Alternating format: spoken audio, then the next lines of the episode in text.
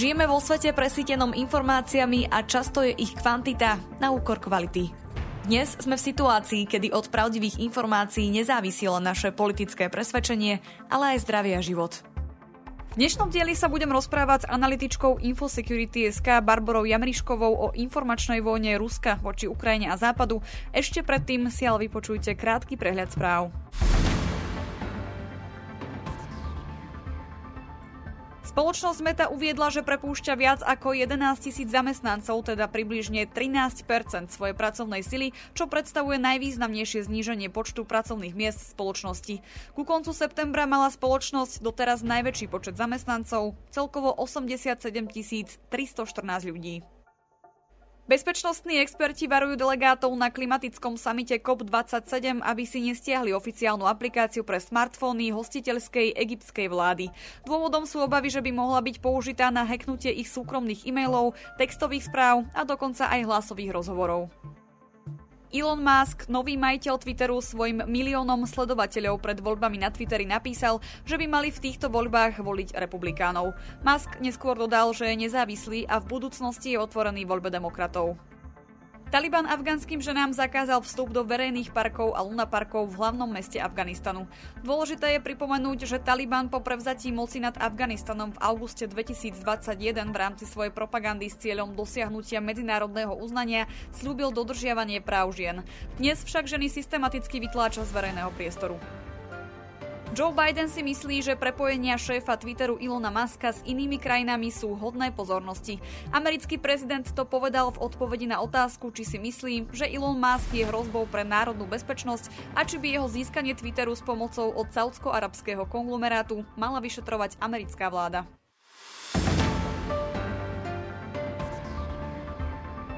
Mojím dnešným hostom je Barbara Jamrišková. Ahoj. Ahoj, ďakujem za pozvanie. Informačná vojna nie je ničím novým. Rusko takto pôsobí pri najmenšom od roku 2014. Po začiatku invázie na Ukrajinu vo februári sa tieto snahy zintenzívnili. Čo tým Kreml sleduje a koho chce ovplyvniť? Dalo by sa povedať, že pred Ukrajinou sa Rusko snažilo predovšetkým vytvoriť taký dojem, že je ohrozené, a to či už zo strany NATO alebo samotnej Ukrajiny. A teraz po invázii na Ukrajinu sa Rusko snaží najmä ospravedlňovať tú svoju agresiu a tá základná myšlienka, ktorú sa snaží Rusko presadiť, je, že svojimi krokmi v podstate len reaguje na akési provokácie, opäť zo strany NATO alebo Ukrajiny. Dôležité je, že Rusko túto propagandu necieli len na zahraničné, ale aj na domáce publikum, u ktorého si chce najmä udržať podporu. A čo sa týka toho zahraničia, tak tam je ten cieľ veľmi podobný. Svojimi narratívmi sa v podstate snaží získať podporu aj v zahraničí, kde môžu ľudia následne vyvíjať tlak na svoje vlády. A takýmto štýlom dokáže Rusko polarizovať spoločnosti, destabilizovať demokratické procesy alebo napríklad znížiť podporu Ukrajine, čím v podstate naruší aj jednotu Západu. Aké nástroje pri týchto svojich snahách Rusko využíva? Akú úlohu možno hrajú aktéry v cieľových krajinách? Tých aktérov, ktorí šíria proruské narratívy, je niekoľko. Predovšetkým sú to ruskí štátni predstavitelia, teda Putin, Lavrov, Peskov a tak ďalej. Oni sú tí, ktorí často vytvárajú tie nové narratívy, ktoré sú následne preberané ďalšími aktérmi, napríklad ruskými štátnymi médiami, ktoré nepôsobia len v Rusku, ale aj v zahraničí. Príkladom je napríklad médium Sputnik, ktoré je veľmi úspešné v Česku, ale teda má aj slovenských čitateľov. Ďalej sú to ruské ambasády, ktoré v pomerne veľkej miere pôsobia aj na sociálnych sieťach. Napríklad ruské veľvyslanectvo na Slovensku na Facebooku publikuje až niekoľko príspevkov denne. No a ďalší aktéry sú samozrejme dezinformačné weby, dezinformačné facebookové stránky, ale aj časť politikov. Spomenúť by sa dal tiež Telegram, ktorý je zatiaľ oveľa populárnejší v zahraničí, napríklad v Ukrajine, v USA alebo aj v samotnom Rusku. Ale začínajú tam pomaly pôsobiť už aj slovenskí aktéry. Presunul sa tam napríklad Luboš Blaha po tom, čo mu Facebook zablokoval jeho profil kvôli opakovanému porušovaniu pravidiel Facebooku ohľadom nenavistných prejavov, šikanovania, podnecovania násilia aj dezinformácií. Ten dôvod, prečo je Telegram čoraz populárnejším útočiskom dezinformátorov je, že na Telegrame je tá moderácia obsahu ešte slabšia ako na Facebooku. V priebehu vojny ste sa venovali identifikácii a analýze proruských narratívov. Ako takýto proces vyzerá a na čo sa zameriavate? Prvom rade sme potrebovali zozbierať príspevky, ktoré tieto narratívy šírili a na to sme používali CrowdAngle, čo je analytický nástroj Facebooku. Naša práca teda spočívala v zozbieraní 50 najpopulárnejších príspevkov, ktoré šírili proruské dezinformácie za ten posledný týždeň. Na to, aby sa nám tie príspevky zbierali jednoduchšie, sme používali aj kľúčové slova. Ich bolo niekoľko desiatok, zahrňali témy ako vojna na Ukrajine, Rusko, NATO, Západ, energetická kríza, sankcie a podobne. A po zadaní týchto kľúčových slov sme v podstate získali určitý dataset, na ktorý sme potom publikovali zoradenie podľa počtu interakcií, čiže sme krásne mohli vidieť, ktoré príspevky boli najpopulárnejšie. Potom, ako sme mali tieto príspevky zozbierané, ich bolo ešte potrebné zanalizovať a v podstate po tejto analýze sme mohli vidieť, ktoré narratívy sa za ten posledný týždeň šírili najviac, ktoré boli najpopulárnejšie a naopak, ktoré napríklad absentovali alebo boli menej populárne ako ten predchádzajúci týždeň. A zároveň, čo je pomerne zaujímavé, sme napríklad mohli vidieť, ako rýchlo, respektíve ako pomaly uh, slovenský dezinformačný priestor reagoval na udalosti, ktoré sa diali. Ktoré narratívy boli dominantné? Vidíte nejaký vzorec, ktorý by sa opakoval? Jednoznačne najčastejší a najpopulárnejší narratív tvrdil, že sankcie uvalené na Rusko viac ubližujú Západu a menovite teda Európe v porovnaní s Ruskom. Dôvodom, prečo bol najpopulárnejší, je najmä to, že ho šírila časť slovenskej opozície, ktorej predstavitelia majú veľké publikum, a to teraz myslím v zmysle počtu sledovateľov na Facebooku. A na tento narratív potom nadvezovali ďalšie. Jeden z nich napríklad tvrdil, že vojna na Ukrajine je len zástupnou vojnou USA alebo celého západu alebo NATO proti Rusku. Potom ďalej tvrdili, že Ukrajina nie je nezávislá, ale je ovládaná západom. Potom nasledovali narratívy o neschopnosti Západu v úvodzovkách zničiť Rusko sankciami alebo vojnou a jediným výsledkom konania Západu je oslabenie a zničenie samého seba, čo je v podstate nebezpečenstvo pre Slovensko. A tým sa akoby uzavrel taký kruh vzájomne prepojených falošných narratívov a zároveň vznikla akási taká alternatívna realita. Narratívy, ktoré sme skúmali, sme mali rozdelené do 7 kategórií. Prvá sa týkala vojny na Ukrajine, ďalšie boli ohľadom sankcií uvalených na Rusko, rusky hovoriacich menšín, utečencov z Ukrajiny, vojenskej pomoci pre Ukrajinu, potom rozšírenia vojny za hranice Ukrajiny a posledná kategória obsahovala všetky, ktoré nespadali do ani jednej z týchto, z týchto ostatných. Pre ilustráciu do nej spadali napríklad dezinformácie proti západu alebo proti médiám.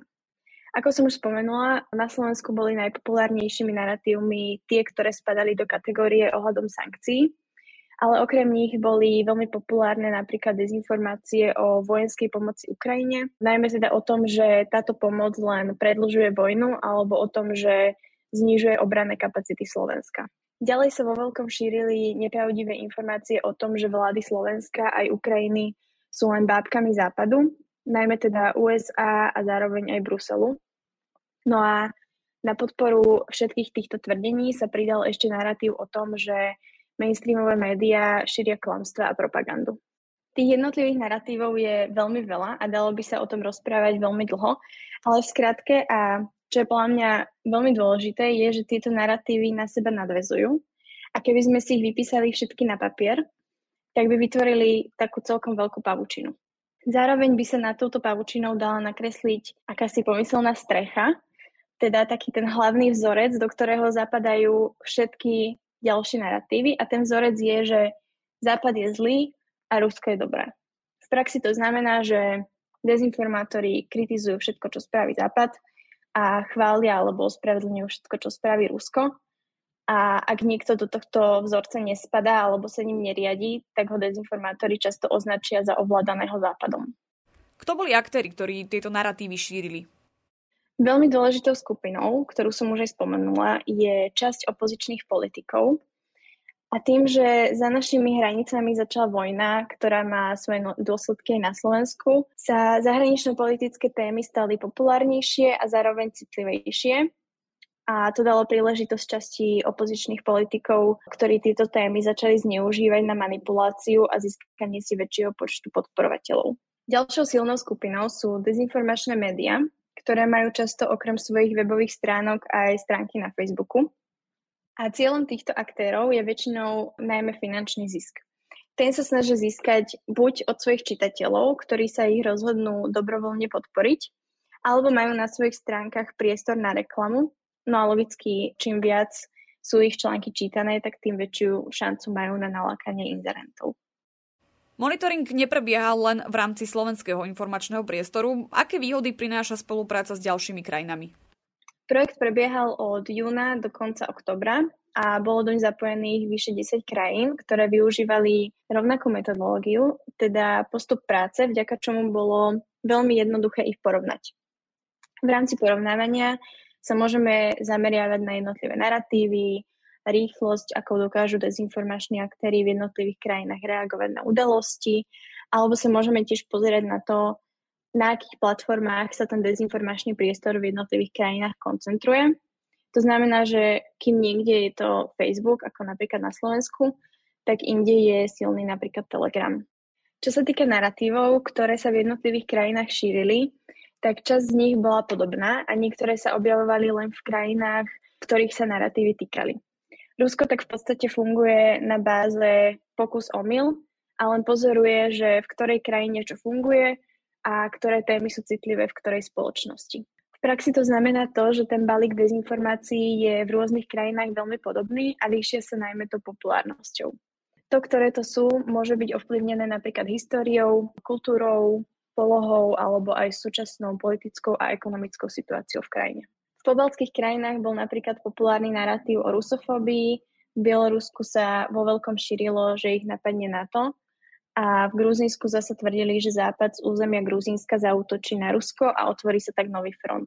Čo sa týka napríklad Polska, čo je teraz aktuálna téma, tak tam boli ešte aj v oktobri veľmi populárne narratívy namierené proti ukrajinským utečencom, ale šírilo sa tam napríklad aj to, že Polsko by nemalo podporovať Ukrajinu vzhľadom k tomu, že nacistické Nemecko napadlo Polsko, čo je prepojené s kremelským falošným príbehom o nacistoch na Ukrajine. Najzaujímavejšie bolo ale sledovať, aké narratívy sa šírili na Ukrajine v porovnaní s inými krajinami.